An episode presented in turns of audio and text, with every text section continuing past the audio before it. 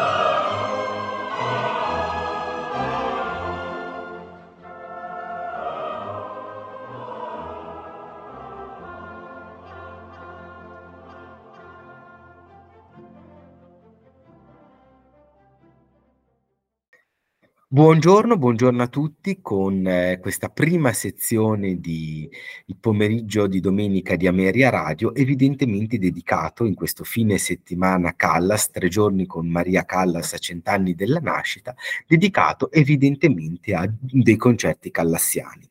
Il primo appuntamento è questo appunto nella fascia del mezzogiorno e il prossimo sarà a fine pomeriggio abbiamo deciso di affrontare, per rimanere in coerenza con il palinsesto di Ameria Radio, due concerti in questa prima fase e un concerto nella seconda fase, appunto nel secondo appuntamento. Ora, accanto a me abbiamo, accanto al, diciamo, pilastro di Ameria Radio, la professoressa Luisella Franchini. Grazie per essere accanto a noi anche in questa avventura lirica. È un piacere come sempre, un abbraccio a Maurizio, prima a Maurizio e poi a te Valeria. Ma allora hai svelato subito il nostro ospite? Eh sì, lo svelo no, allora, raga, io parlo ma tanto con, è lui l'ospite. con i nostri radioascoltatori, cioè mettiamo la professoressa dietro la lavagna perché ha tolto tutta la, tutta la suspense che ho creato. Comunque accanto a noi c'è Maurizio Modugno. Grazie Maurizio di essere accanto a noi e una brevissima mia introduzione. Allora, Maurizio Modugno ha tante mm, grandissime qualità, ma la qualità che ha, secondo me, in maniera più evidente è di cogliere cose che aspetti che ad altri sfuggono ed è un dato veramente notevolissimo. Su Maria Callas è stato detto tantissimo, anche tante scempiaggini, come capita sempre quando si parla molto, ma anche molte cose ben dette e intelligenti e ponderate. Ma nessuno aveva affrontato un punto nodale di Maria Callas, che era quella dei concerti. Quindi Maurizio è stato per certi versi il primo a dare questo taglio, questa prospettiva che è assolutamente importante. Quindi noi tutti lo ringraziamo per questa sua grande intuizione anche perché, come vedremo, i concerti della Callas da un lato ci offrono la possibilità di conoscere brani che altrimenti non avrebbe mai inciso, da una parte, dall'altra riproporre magari opere che non saranno in repertorio o che lo sono state, penso per esempio al Ratto dal Serraglio che sentiremo tra poco appunto nel celeberrimo concerto di Sanremo, o ancora brani di opere che magari avrebbero potuto diventare capisaldi del suo repertorio, penso alla pazzia di, di Ofelia dall'Amlè di Tomà, che invece per motivazioni diverse non hanno avuto questo tipo di, eh, di avvenimento. Però diventano determinanti il, i concerti della Callas, anche perché lei stessa sceglieva appunto con puntualità il programma. Ora, questo primo pomeriggio abbiamo due concerti che sono quello di Sanremo del 54 e quello poi di eh, fatto a, ad Atene appunto nel, nell'estate del 57. Allora, prima di dare la parola a Maurizio, due pennellate rapide, Luisella, su questi due concerti. Allora, il concerto di Sanremo è un concerto della RAI del 27 dicembre 1954. E fra l'altro Maria Callas eh, divide questo concerto con Beniamino Gigli, per quanto non cantino insieme. Eh, mh, la Callas esegue quattro arie, una è quella che dicevi tu eh, dal ratto del serraglio ehm, e si tratta del suo unico ruolo mozartiano che è quello di Costanza ed è un'esecuzione estremamente, di un virtuosismo eh, straordinario. Poi abbiamo di Meyerbeer, L'ombre leggere della Dinora, poi abbiamo Depuis le jour dalla Louise di Charpentier e infine D'amore al dolce imperio dell'Armida di Rossini. Ecco, io mi guardo bene da fare qualsiasi commento perché poi non voglio praticamente arrossire di fronte a Maurizio Modugni. E quindi giustamente lasciamo appunto... La chiudo. La chiudo. esatto, allora la, la, direzione appunto dell'Orchestra di Sanremo con la direzione di Simonetto, un concerto veramente strabiliante. Maurizio, illuminaci. Beh, guarda, mh, mm, ho cominciato a affrontare l'argomento dei concerti della Callas nel convegno che è stato fatto a Firenze, dove gli argomenti mh, mm, attorno alla Maria erano rimasti un po' pochi e, e io ho scelto questo che nessuno ha mai affrontato, diciamo così, in specifico. Non risultano che nessuno abbia mai scritto o detto qualcosa proprio sui concerti della Callas. Se ne è parlato, ma nel contesto di biografie o di analisi della sua discografia, ma non in specifico. E, invece è importante perché la Callas, eh, prima ancora che opere, ovviamente ha cominciato a cantare concerti, fin da ragazza eh, negli Stati Uniti, anche se girano alcuni falsi eh, attribuiti a lei bambina di cose fatte alla radio di New York.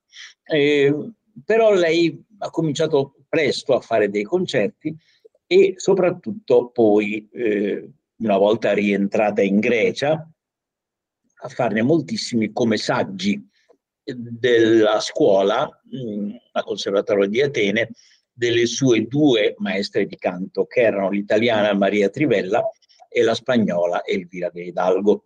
Eh, la Callas non ha mai parlato della Trivella, eh, che l'aveva indirizzata su un repertorio francamente da soprano drammatico ma comunque non l'ha mai nemmeno rinnegato perché lei non lasciò la trivella per la De Hidalgo, Servì, eh, seguì tutte e due le professoresse, chiamiamole. E i concerti come saggio della, della classe della De Hidalgo sono interessanti naturalmente, ma noi vediamo che già fin dall'inizio non sono scelte successive queste, ma fin dall'inizio la Callas ha portato in pubblico un repertorio misto, ovvero sia quello di soprano drammatico e quello di soprano d'agilità, di soprano di coloratura, quale il primo probabilmente dovette essere la Trivella, anche se di lei non sappiamo che pochissimo, e invece soprano di lirico d'agilità, di coloratura, era la De Hidalgo, naturalmente celebre Rosina, ma celebre anche nel repertorio francese. Assolutamente, assolutamente, certo. Ora mh, mm, i primi concerti della Callas vedono eh, ad Atene e in vari teatri eh, proprio questo misto di arie dalla forza del destino oppure dalla, dall'Amelie di Tomà, eh, Lucia come il trovatore. Eh, insomma, c'è questa ambivalenza eh, proposta con estrema eh, disinvoltura, senza che ci sia, come si è detto, qualcosa di costruito né nell'uno né nell'altro. Non esiste una Callas all'inizio soprano drammatico e poi scoperta di coloratura. Fu scoperta come capace di fare ruoli di coloratura eh, a un certo punto perché dovette sostituire la Carosio a Venezia nei Puritani ed era l'unica che sapeva la parte ma in realtà lei è sempre stata tutte e due le cose. E i concerti che poi noi ascolteremo oggi e, e poi eh, sono una testimonianza di tutto questo. Eh, il concerto di Atene, per esempio, lo vedremo, comprende arie di ogni genere. E dunque, presto la Callas, dopo questi concerti in Grecia, dopo non aver fatto nulla nell'anno e poco più trascorso in America, varie audizioni ma niente di particolare. Sappiamo bene che rientra in Italia e lì c'è il debutto all'Arena di Verona nel 1947 con la Gioconda, la conoscenza e il matrimonio con Meneghini e una serie di ingaggi importanti, tra i quali anche alcuni concerti, e il primo è un Martini Rossi del 49, da cui poi, di cui non resta testimonianza, ma da cui poi verranno tratte le, i primi tre 78 giri della Callas per la Cetra. Ecco, questo è un po' il contesto certo. che è alle spalle. Il concerto di Sanremo vede già, siamo nel dicembre del 54, una certo. Callas già famosa. Assolutamente. Già, eh, protagonista della Vestale, aveva inaugurato dici, la scala. E, dici poco, esattamente. Sì, aveva inaugurato la scala il 7 dicembre con la Vestale, con la regia di Luchino Visconti e la preparazione sì di Antonino Votto, ma certamente De Sabata e soprattutto Toscanini presenti e pronubi di questa direzione d'orchestra di Votto molto alta come livello e naturalmente poi la, le voci di Corelli, Lastignani, Rossi Lemeni, eccetera.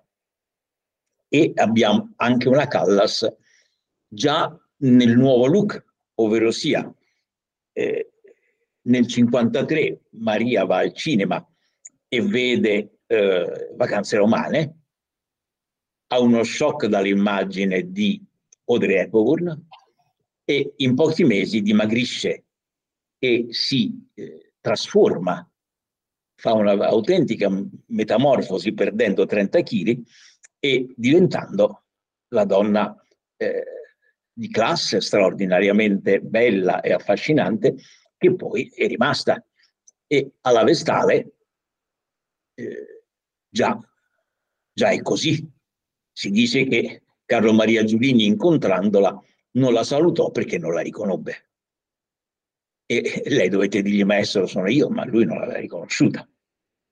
Ed ecco il concerto di Sanremo eh, è eh, una testimonianza di questa Callas eh, intatta, straordinariamente virtuosa e con un repertorio che era in quel momento veramente il suo.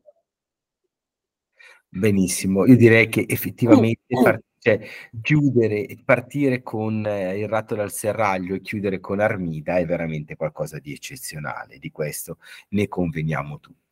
Il concerto invece di cui parlavamo appunto di Erode Attico, quello di, di Atene invece, Luisella si colloca anche, anche, in questo caso in un momento importante della carriera della Callas. Quali sono i brani presenti nel brano? Nel, allora, innanzitutto nel settembre eh, la Callas del 44, la Callas al Teatro di Rode Attico aveva cantato per l'unica volta nella sua carriera il Fidelio di Beethoven in lingua greca.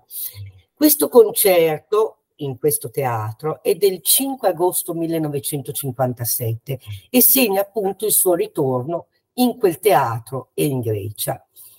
E I brani sono D'amor sull'aria rose del Trovatore, Pace mio Dio dalla forza del destino, Morte di Isotta dalla Tristano Isotta di Wagner, Regnava nel silenzio eh, dalla Lucia di Lammermoor di Donizetti e infine eh, a votre jeu dall'Amleto di Tomà. Eh, l'orchestra è quella del Festival di Atene diretta da Antonino Rotto e come abbiamo detto, il concerto si colloca il 5 agosto del 1957. Eh, una piccolissima nota, in seguito ci sarebbero poi state, sempre in Grecia ma al teatro di Epidauro, recite di Norma e di Meria.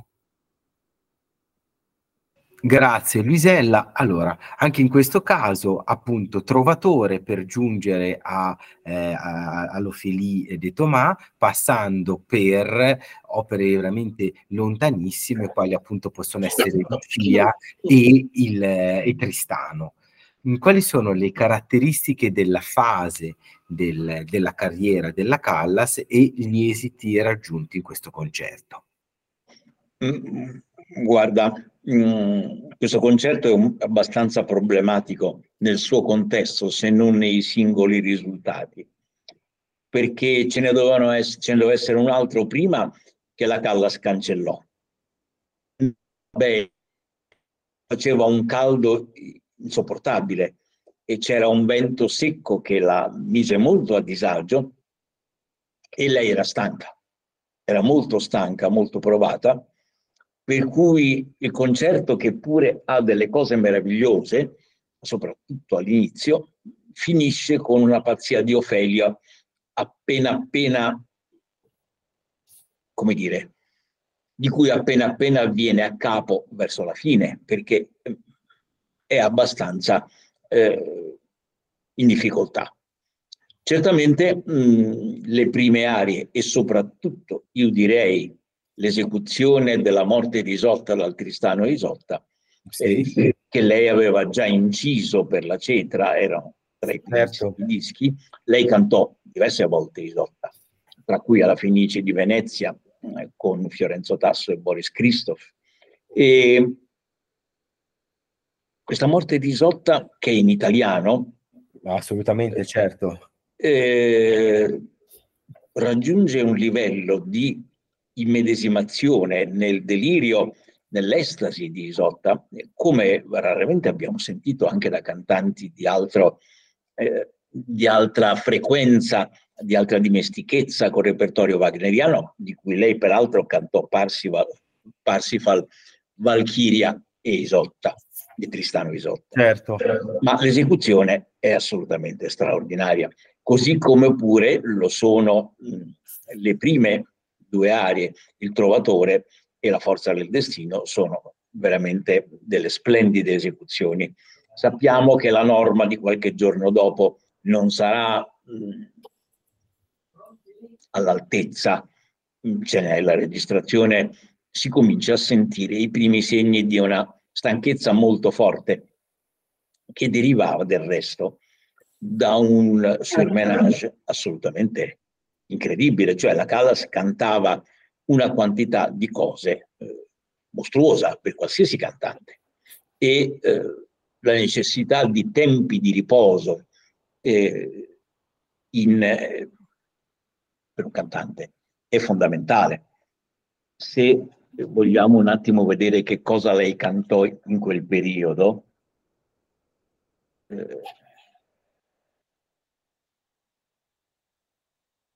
Beh, sicuramente anche per il nome, anche perché poi per certi versi c'era appunto la volontà anche di Meneghini di riuscire a eh, cavalcare. Una serie di concerti mh, mm, eh, molto fitta, molto importante che la portano a Chicago, che la portano eh, a Milano, eh, che la portano eh, a cantare l'Ifigenia in Tauride alla Scala, certo. come chiusura di stagione, sempre con la regia di Visconti, eh, a Zurigo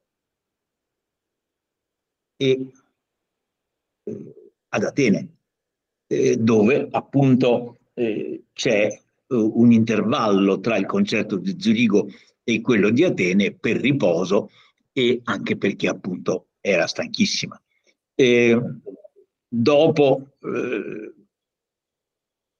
canta ancora, ma si prende dei tempi di riposo. Insomma, dopo il, il, concerto di Atene la ritroviamo a fare un concerto in novembre, eh, ovvero sia si comincia a sentire eh, come dire, l'allarme di qualcosa.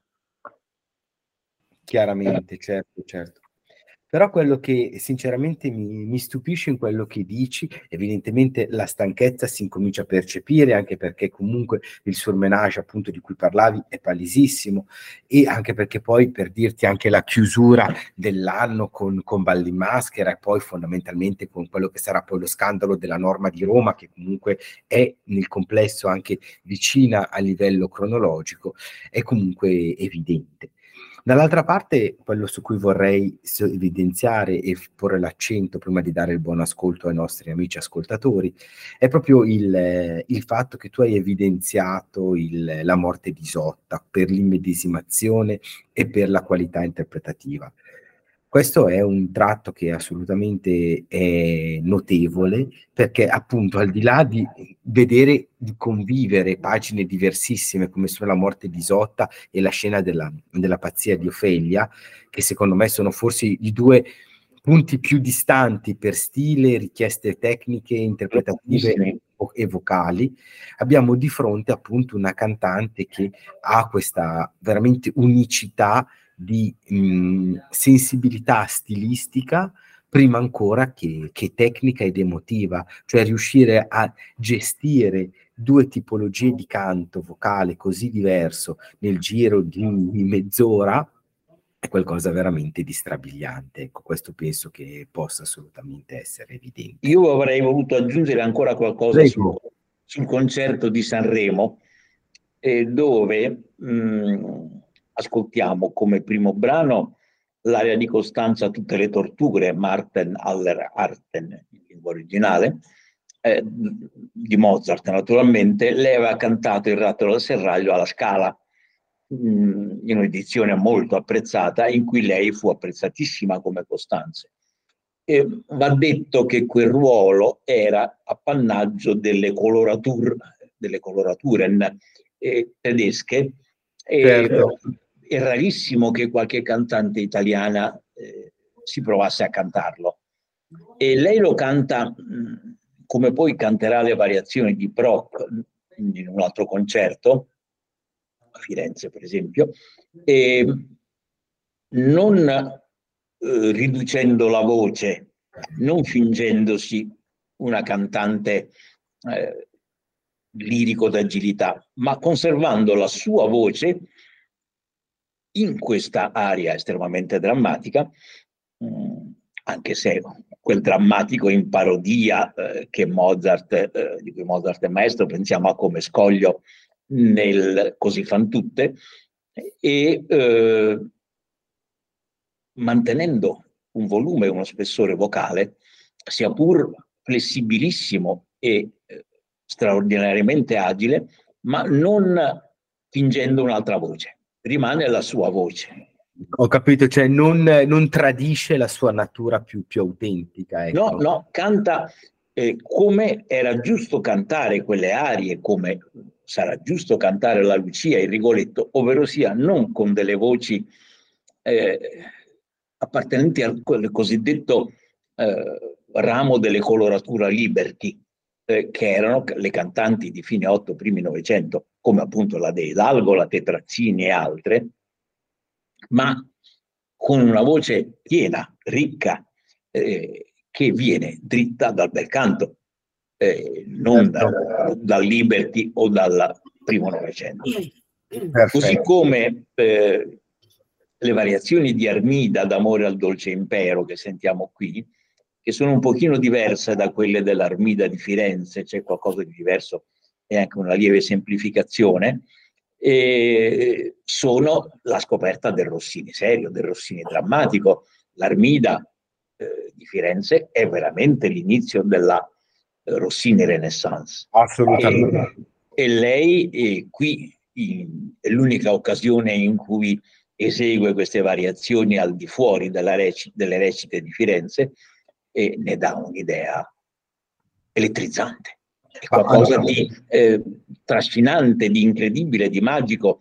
Eh, alla fine, quando lei era già quasi vicina al ritiro, tenterà di inciderle, siamo negli anni 60, eh, ma non ci riuscirà.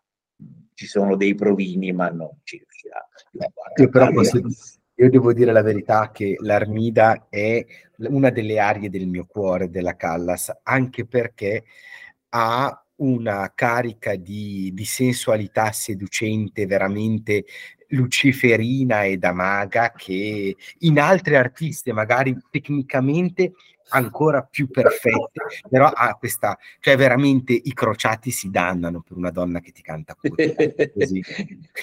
Perché è un'incantatrice e l'incantesimo esatto. nei codici espressivi del bel canto, che deriva dal barocco, è nella meraviglia, nella complicatezza, nel ghirigoro e lì c'è la magia Assolutamente, ma quello che ti dico, cioè veramente è quasi più da, da Adone che da Gerusalemme liberata, come, come Sì. Esattamente, esattamente. Allora, intanto noi mh, ti ringraziamo per questo tuo primo intervento e diamo, Grazie. carissima eh, Luisella, eh, il nostro buon ascolto al- con il concerto appunto di, di Sanremo del 54 e quello di Atene del 57. Buon ascolto a tutti voi. Thank you.